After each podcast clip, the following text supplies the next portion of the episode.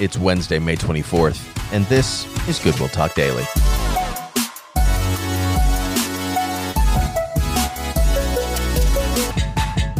Welcome back, everybody, to Goodwill Talk Daily. It's great to be with you today as we are uh, midway through the week.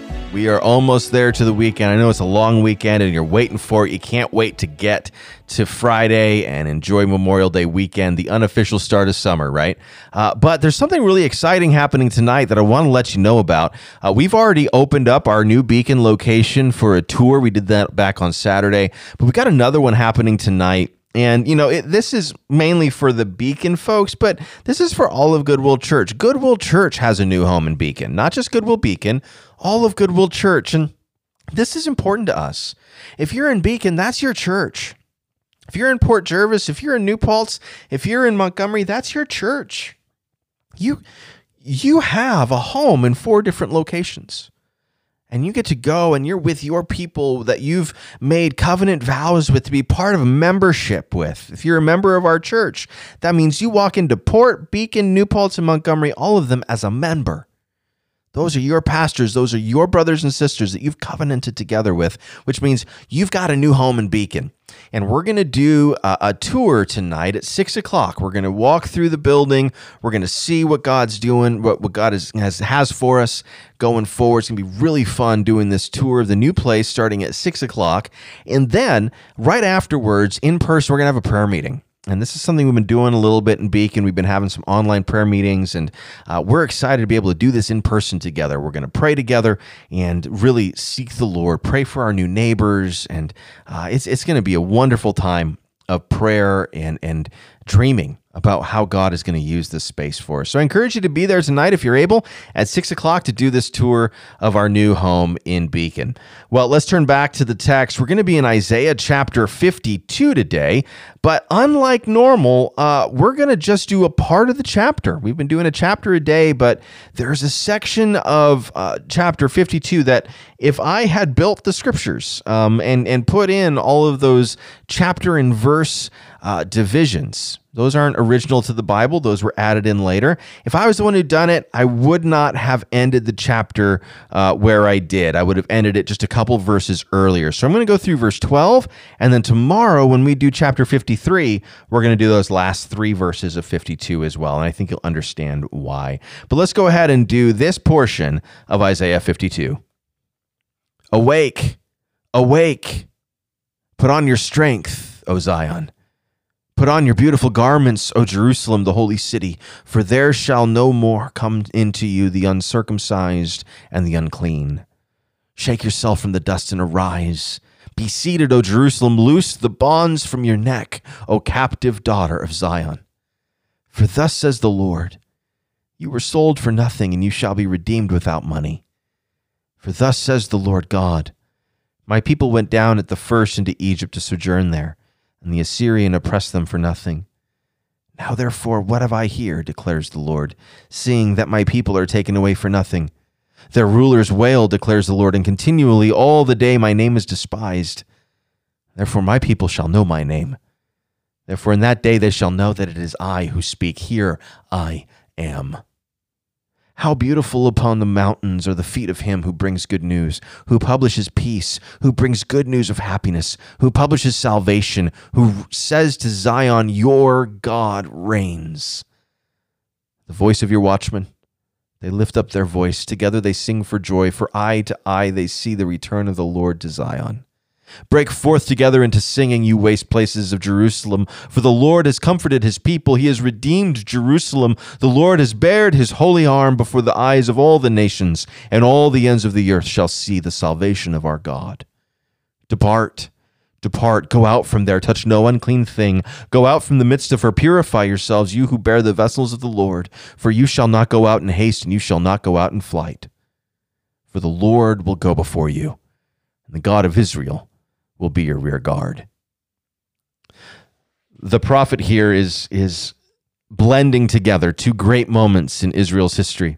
We are now moving past the exile to the return from exile. And, and the prophet is reminding them of what happened in the Exodus event. He glimpsed this in the last chapter as well when he talked about the seas being separated and the people walking across in dry land. And here he says, This time, what's different about this return from exile than it was from the Exodus is you don't have to run this time. Remember in the Exodus, they had to sprint to get out of there because Pharaoh and his armies were behind them. And it required God to close the Red Sea on Pharaoh and his armies, killing them all in order to save his people. But this return will be different. They'll be able to simply go back with the Lord as their head and the Lord as their rear guard. He will lead them, He will protect them, He will bring them home. And Jerusalem, the city, is told to celebrate because the people of God are coming back. The worship of the Lord will be reestablished. And all of this happens. We we already read in Isaiah a couple weeks ago about Cyrus, and Cyrus is the one who will do this. He'll send the people back with his blessing. They're not being chased, they're being welcomed back home. They're being welcomed to enter into Jerusalem and to bring even their, their worship vessels and those holy things with them so they can reestablish temple worship. It will be uh, due to the words of other prophets that a temple will be rebuilt and that worship will resume before the Lord. There is a coming salvation for the people, but it will not be a salvation that is in haste. It will be a salvation that is in peace.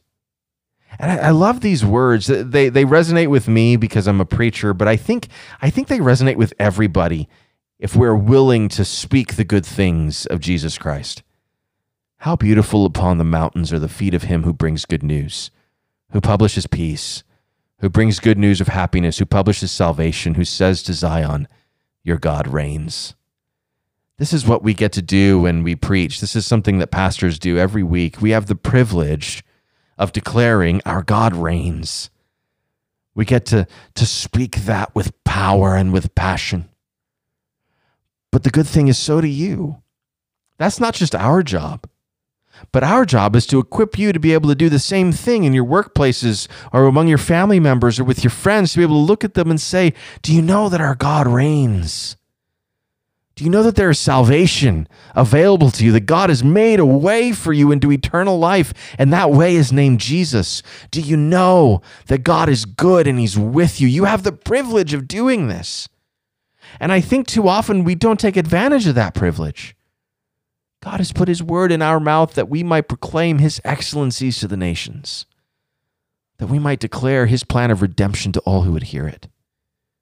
And so I want you to be praying today about Memorial Day weekend.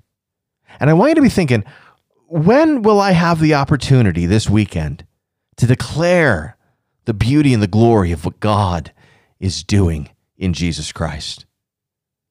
When, when will I have the opportunity to publish salvation by sharing my faith with somebody who doesn't know Jesus.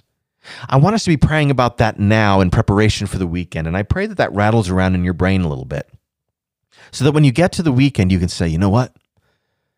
Here is my opportunity. God has given me eyes to see my opportunity to share the good news of Jesus Christ that somebody may find themselves with eternal life. Let's pray together. Father, we thank you. We thank you for the word of salvation that you put in our mouths. You give us the ability to publish good news. In a world of really bad news, we are messengers of good news that there is salvation in Jesus Christ, that the way this world is isn't the way it's always going to be. And it's not the way things should be, and that there's a better way. There's the way of Jesus Christ, and we get to call people to that way of following Christ as we pursue Him together, waiting for Him to return with His kingdom, that we might see His kingdom on earth as it is in heaven. Would you give us boldness and courage to share the good news of Jesus Christ with those around us? Would we look for opportunities to publish words of peace and good news and salvation? Give us the courage to declare our God reigns for you are our King, and you call us to live as your people, ambassadors of your kingdom, that many would hear the word of salvation, have their sins forgiven, and enter into eternal life. Use us this Memorial Day weekend, we pray. In Jesus' name, amen. Well, thank you so much for being with us today. We'll be back again tomorrow for another episode of Goodwill Talk Daily.